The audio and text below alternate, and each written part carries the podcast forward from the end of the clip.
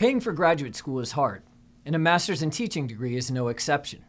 Many students seeking master's degrees take out five figure loans that are tough to pay back on a teacher's salary, not to mention what happens to those who can't find a job in the classroom.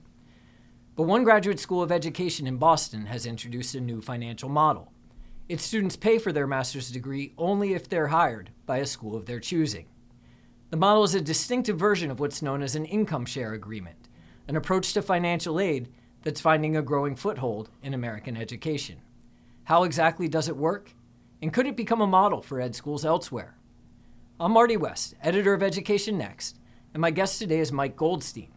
A serial education entrepreneur, Mike is the founder of Match Charter School in Boston and of its Charles Sposato Graduate School of Education. Along with Sposato's current dean, Scott McHugh, Mike's the author of a new blog post, How Income Share Agreements Helped Our Education School Grow, that's available now at educationnext.org. Mike, welcome to the EdNext podcast. Hey, Marty. So, the Sposato Graduate School of Education that we're going to be discussing today is an outgrowth of Match Charter School, which you also founded. Why don't you tell us a little bit about Match and what led you all in 2011 to take on the additional challenge of launching a brand new graduate school of education? Uh, Match started pretty close to where we're sitting, I think a couple rooms over. I was a grad student in 1996 at the Kennedy School of Government. I learned about charter schools and I wanted to start one. Uh, I wrote a charter application. Uh, after a certain amount of rejection and failure, it got approved in 99 and the school opened in 2000. Charles Sposato was the name of our founding principal. And he'd been a lifelong uh, teacher and educator in Framingham. Um, he'd won Massachusetts Teacher of the Year. He taught for 33 years. He became our founding principal. And so we started a small charter school in Boston with a college prep mission. And Sposato is one of a number of activities that Match has engaged in over the years to try and have an impact at scale. But unlike some of the other charter names that people will be familiar with, KIPP, Uncommon, and the like, it hasn't sought to scale its impact by opening a great number of schools. Uh, it sought to do something else. Tell us about that. Yeah, so you know we're big fans of KIPP, Uncommon, Achievement First, um, all the the charters that have managed to grow and grow with uh, with great fidelity to their model. Uh, Match has tried uh, in different ways to add to the list of ideas to try things. Sometimes they work, sometimes they don't, uh, and to scale our impact um, through new models and spreading them in different ways.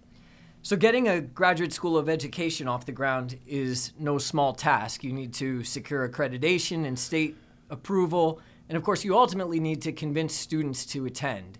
As I understand it, the financial model that you adopted and we want to zero in on today was an attempt to solve that latter challenge to convince students to attend. How, how so? Well, for a student who's thinking about any type of grad school, obviously you're also thinking about what what's next, what's my job, and how much am I borrowing, and you know how will I pay it back. And so, the way a lot of grad schools, a traditional grad school, will attack that is they'll say, "Don't worry, we have really good career services," and they hope, in some cases, that students don't peer too carefully into the statistics about what the typical job outcomes of their grads are. And if you're new, obviously you have no reputation. So, what we wanted to do is make it easy for a would be teacher to say, huh, I could join these guys at the Sposato Grad School of Education, learn how to be a school teacher, and if they don't do a good job and I don't get hired, I have no risk. I don't owe them any money. They're not locking me into a conventional loan. They're basically saying your tuition is owed only when you have a job. So, how exactly does this model work? How do you make that guarantee, that concept, a reality? Well, there's two sides to it. So, one is just a straightforward agreement with a student. We say, here's your contract. You only pay us um, when you get a job and over the course of typically the three the first three years that you're teaching. And the details of that has changed a little bit over the years. But for example, um, in our blog on EdNext, we describe a 2018-19 student, $12,000 that you owe, assuming you get a job that we help you find, and you pay it back $4,000 per year for the first three years of teaching. Now, income share agreements are still pretty unusual in American higher education, but there are a growing number of colleges that are experimenting with them. Purdue University under Mitch Daniels is one example. Another that you mentioned in the article is the University of Utah, that, as I understand it, now lets students pay for college by agreeing to return 2.85% of their income over the next three to 10 years, depending on what they study. And that amount is capped at two times the amount borrowed. So, that basic approach, the idea of charging students a percentage of their income, is the most common version of an income share agreement. What led you all to settle on a fixed amount approach that you just described? Right. So, just to simplify it, there's two pieces, let's say, of an income share agreement. One is who has the risk if you have no income? And is it the institution that was supposed to help you get trained to get a job? Or is it you, the borrower? And of course, in all the ways that we understand, it's always the borrower who absorbs the risk. All the income share agreements shift that risk to the institution. So that's one big component. After that, there's a second component where things start to get, let's say, multifaceted. And so what we found is, you know, with the University of uh, Utah offer, for example, if you borrow $20,000, because that's what you owe them, that's what you took from them to pay for your education, what you pay back may be 20,000, maybe up to 40,000, maybe done after 4 years, it may be done after 10 years. There's a lot of variability in the way the payback works. Now, that can be good in certain uh, majors or courses of graduate study, right? Because if you're learning computer programming, we want the institution to have an incentive for you to get a job that pays you $150,000, not $50,000. And so we want the institution to have an income share agreement that shares in your upside. But it doesn't work as well for teaching because teaching salaries are, you know, we don't necessarily want you chasing a job just because it pays a few thousand dollars more. And the, the salaries are pretty compressed along a band for new teachers. What that all means is that what we at Sposato chose is we just want it to be easy and simple. We don't want to introduce too much terminology. So we just say, it costs you $12,000 to go here, pay us back over three years, no interest. If you don't get a job, you don't owe us anything. But one of the advantages of charging students a percentage of their income is that you do get to collect more from those students who end up in very high paying occupations. So, yes, if a student has taken out a loan with a value of $20,000 and ends up paying 40,000 back, capturing that upside means that you can charge everyone a lower rate overall. And so you don't get that advantage of capturing the upside out of this fixed amount approach. So the question I have is how do you keep that amount that you're charging so low?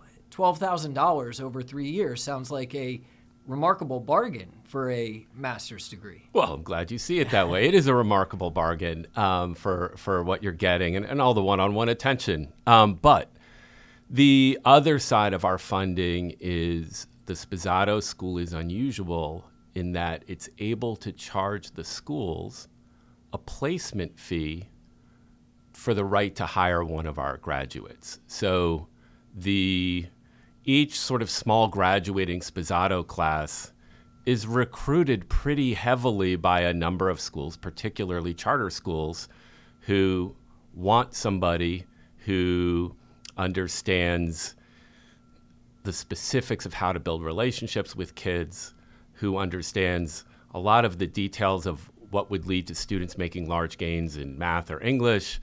And so they're willing to pay a premium for that. And so Sposato collects typically $8,000 from a elementary or middle or high school that hires one of our graduates. So from our point of view, that's $20,000 of revenue associated with each grad. So if I'm a school district and I'm not willing to pay the finder's fee that Sposato charges, I can't hire one of the graduates. That's right. I mean, the, in practical terms, what happens is uh, the, if you will, they get jobs offers so quickly. Usually around February, March, Sposato team says go to a number of different schools that have hired the Sposato graduates over the years. You're free to recruit.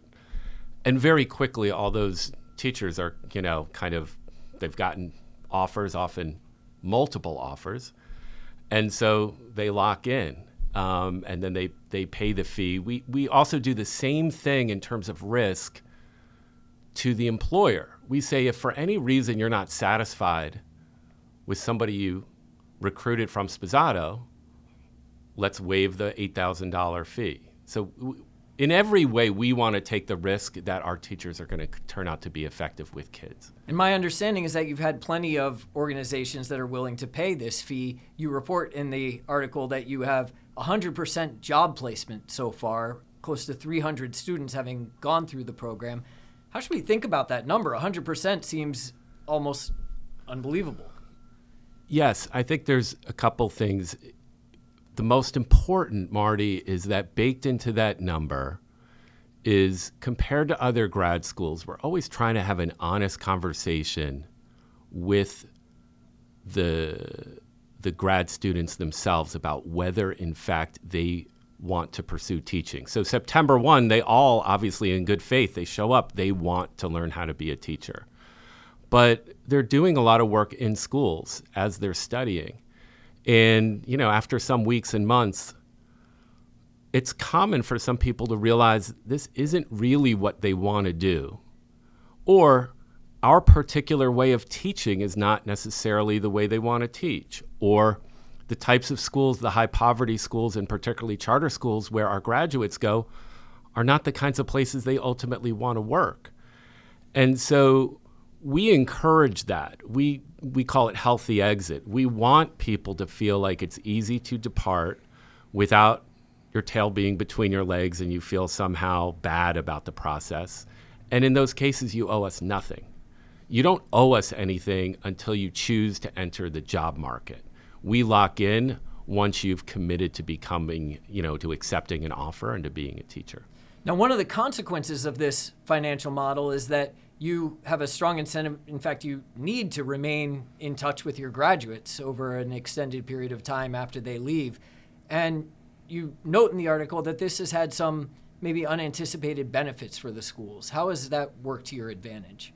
I think what Scott McHugh, the dean, and Laura Mahajan, who leads all the coaching, would say is over the years, by staying in touch with the grads and the principals who have hired them, you get this incredible feedback loop on what our rookie teachers are good and bad at. And so that feedback loop constantly updates the curriculum of what exactly are we teaching to these future teachers? Um, how are we coaching them? Where are we strong? Where do we need to get better? And that drive is very strong because we know that people won't pay us the $8,000 placement fee and they won't hunger to hire our teachers, which is the mechanism by which we get paid back, if we're not taking their feedback and actually changing things each year to improve. So this sounds like a win-win solution, at least from Sposato's perspective. Would it also be a win-win solution for other places? Should other places be doing this? And if so, who are the most likely adopters? Where could you see this model spreading? I think any place where the graduate school or program believes in its va- its economic value proposition and sort of has data to show, wow, our graduates out there do really well, then if that's true, the risk to the institution is obviously fairly low right? You have a great track record and you take 100 people. If a few of the 100 essentially default on their income share agreement by not being employable, that's not a problem in the scheme of things. However, if you're a program and you know, half of your graduates go on to struggle to get jobs or jobs in the industry, then obviously an income share agreement is not not the right road. My guest today has been Mike Goldstein, founder of the Charles Sposato Graduate School of Education and author of How Income Share Agreements Helped Our Education School Grow, available now at educationnext.org. Mike, thanks for being part of the podcast. Thanks, Marty. You've been listening to the EdNext podcast. If you like what you've heard, be sure to subscribe on whatever platform you use so that you don't miss an episode. And especially if you're listening through Apple Podcasts, please leave us a review. It helps us find more listeners and more listeners to find us.